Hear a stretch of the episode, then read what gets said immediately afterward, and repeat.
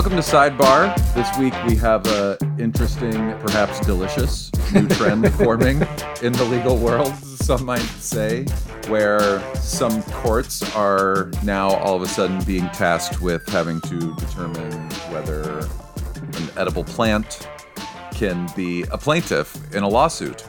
Earlier this month in Minnesota, a lawsuit was filed in tribal court by the White Earth Nation of Ojibwe against the Minnesota Department of Natural Resources over the construction of a fairly controversial oil pipeline project that is uh, crossing the state. It's colloquially referred to as the Line 3 project in Minnesota.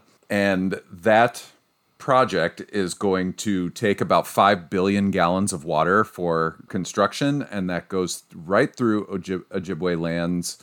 And what their lawsuit is claiming is that it is threatening the habitat of of their wild rice production. Now, does anybody outside of Minnesota know what wild rice is? Does anybody else eat that?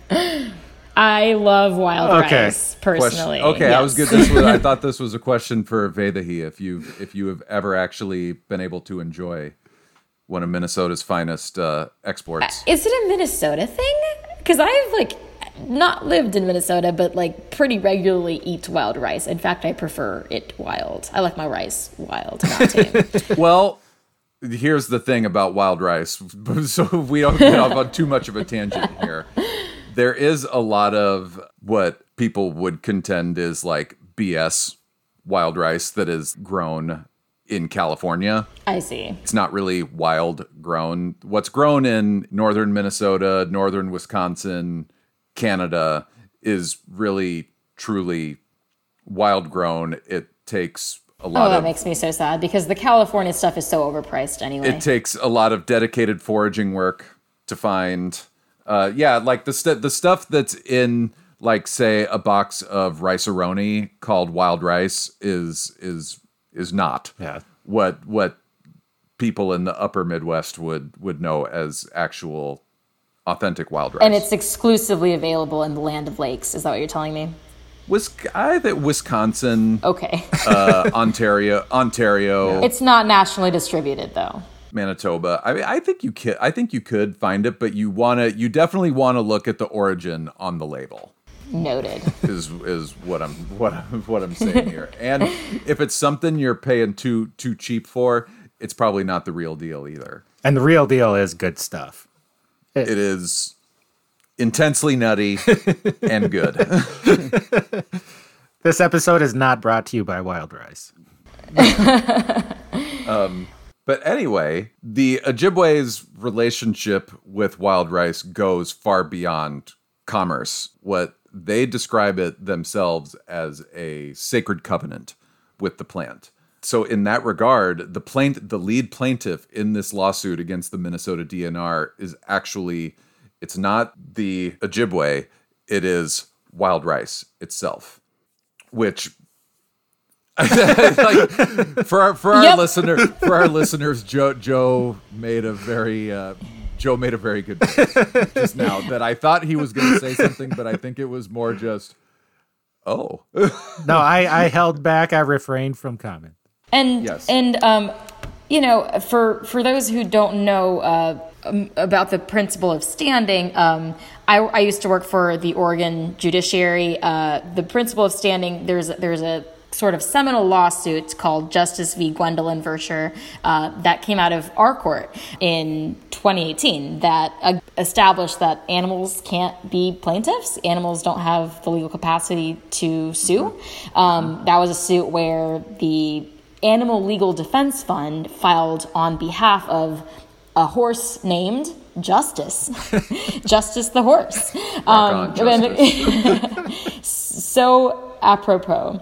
Um, but the court dismissed it because the they said that the animal lacked legal capacity to sue, and just because someone wants to bring suit on behalf of the horse or an animal or you know a, a, someone who's not a human, and even if that animal or rice is hurt, like in this case, you know, the horse was presumably hurt somehow, you can't do that. You can't bring suit on behalf of an animal. It's just trying to be, it's just trying to make a loophole around the fact that a non human doesn't have standing. So, what the White Earth Nation of Ojibwe is contending is that according to their own tribal law, however, wild rice has, quote, inherent rights to exist, flourish, regenerate, and evolve and in order to do that, that takes not disturbing their water based habitat. Water based. I'm not a scientist. Sorry, I couldn't, think of, I couldn't think of a word. And the and the Line Three pipeline construction, very which cuts right through the White Earth Reservation. Um, for those for those outside of outside of Minnesota, it has been a long-standing uh, site of protest over the last several months, there have been there's been many protest actions taking taking place against this pipeline construction.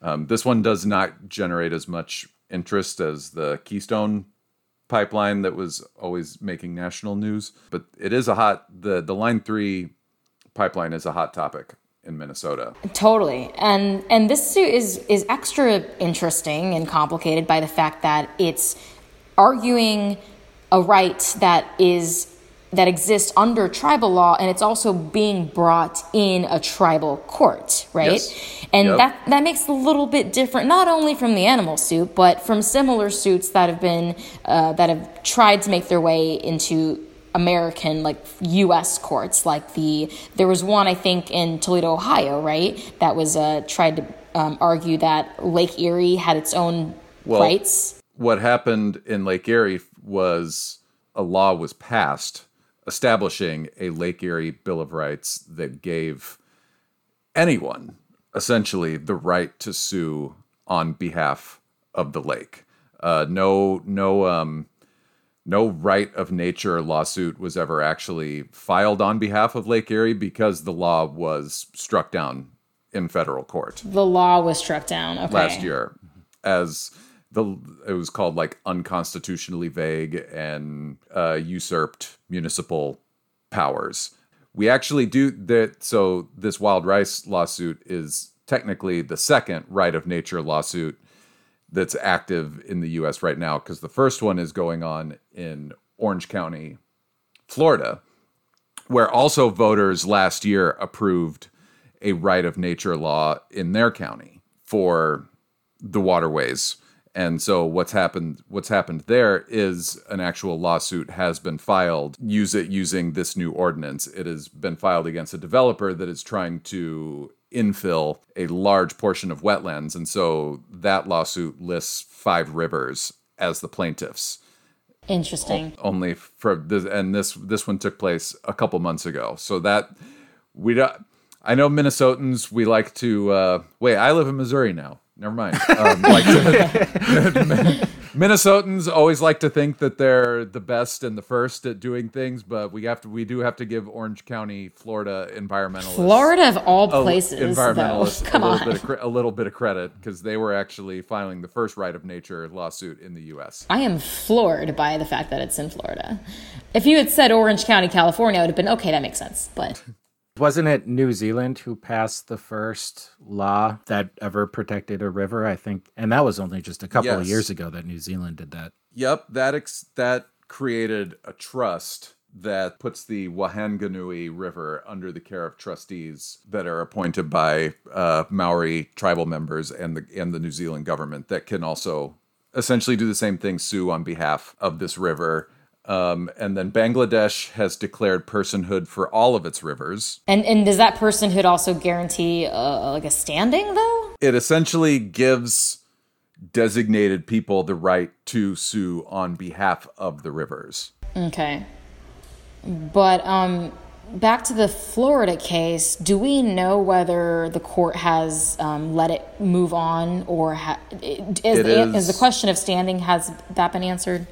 Well, the Florida Chamber of Commerce has spoken pretty has spoken out pretty strongly against this lawsuit, basically calling it BS. Uh, the the lawsuit itself, though, is still active. It has not been it has not been dismissed or anything like that. And it's so, in federal court? No, that is taking place in state court. That is taking place in a state court in yeah. Florida. So we will have to see what happens with that one. And and I'm hoping like maybe again, since this is not only alleging tribal law but being brought in tribal courts, I wonder if there can be you know, these principles might not get in their way. Perhaps uh, yeah, perhaps. Maybe they would if they brought this suit in federal court, but mm-hmm. I guess we'll see how it plays out in tribal court. Well, I do think they are going to eventually bring it into federal court. Is is what I think is going to happen. First, they're trying to establish it under under tribal law, but once once the lawsuit moves forward, there's some question about whether the developer would even pay any attention to right. you know a judgment against enforcement them. becomes an issue yeah. right if they want an injunction to stop this pipeline they can't really do that without bringing it to a federal court right it's headed there eventually yeah there is speculation though that just you know like we were talking about in last week's episode where the mexican government in suing american arms manufacturers may not actually be looking for a win on the merits but more a win in the diplomatic realm that this is that that lawsuits like these are useful still for environmentalists in that they will attract attention to things like development projects that threaten nat- natural habitats. Yeah. So th- this might be some sort of broad policy move. Yeah, yeah, because while we've seen environmental personhood and rights of nature being established in other countries, it still seems like a bit of a heavy lift for the US judicial system to say, hey, this is, yep, this is great.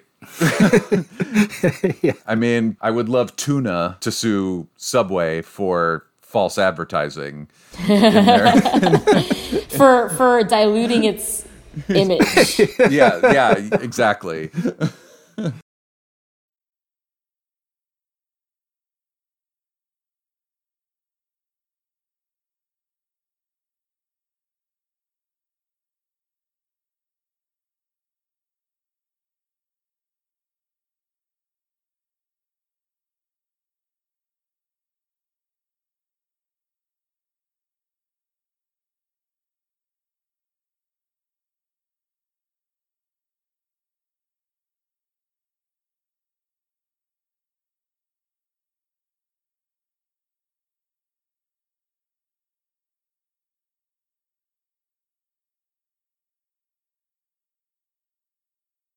Thanks for listening to Sidebar from Fine Laws Don't Judge Me. We'll be releasing these every other week between our full length episodes. Please subscribe to, rate, and review our show wherever you listen to podcasts. And if there's a topic you'd like to hear us cover, send us an email at finelawpodcast at thomsonreuters.com.